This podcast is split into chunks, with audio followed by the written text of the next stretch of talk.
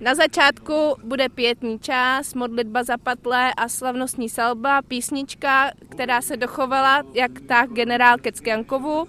Pak bude ukázka výcviku velké jednotky, kdy ze všech účastníků uděláme jednu velkou jednotku a ukážeme manipulaci, dělostřelecké vystoupení a pak samotná bitva.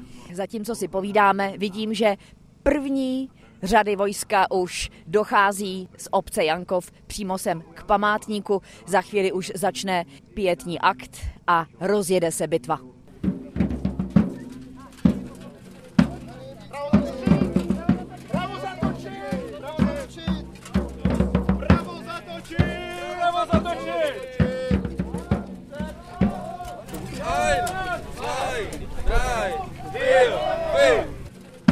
A nyní bych poprosila vojsko, aby se připravilo k slavnostní salvě za padlé vojáky.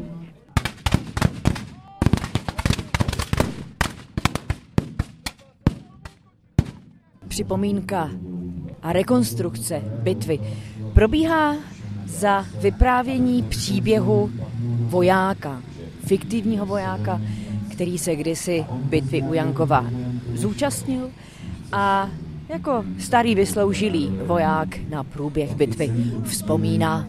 Když jsme došli k moři tam na severu, už nás zase obraceli zpátky. Už jen před bitvou nám bylo jasné, že do toho zítra jdeme.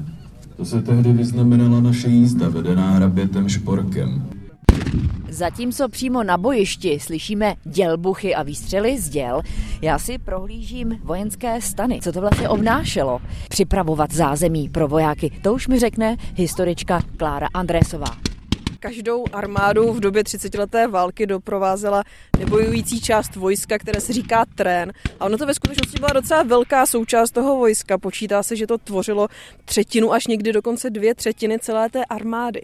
A součástí toho trénu byly jak ženy, což byly manželky nebo partnerky vojáků, případně jejich dcery.